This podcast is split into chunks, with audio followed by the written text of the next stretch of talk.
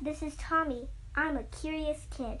I love to learn and always work hard in school, but I really love exploring difficult and complex subjects like economics, astrophysics, and psychology. Every day I try to go to sleep a little bit smarter than when I woke up. Here's what I learned today.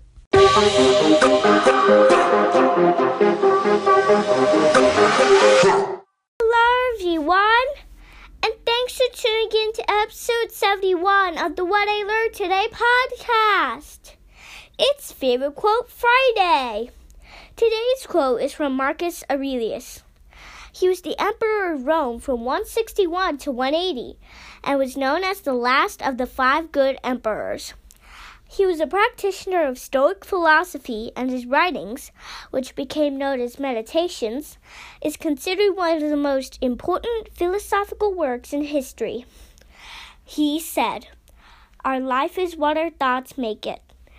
I really like this quote because it teaches us that we can decide what kind of perspective we want to have in life. If we can keep a positive mindset and be determined to overcome challenges, life can be whatever we want to make of it. That's what I learned today. Thanks for listening.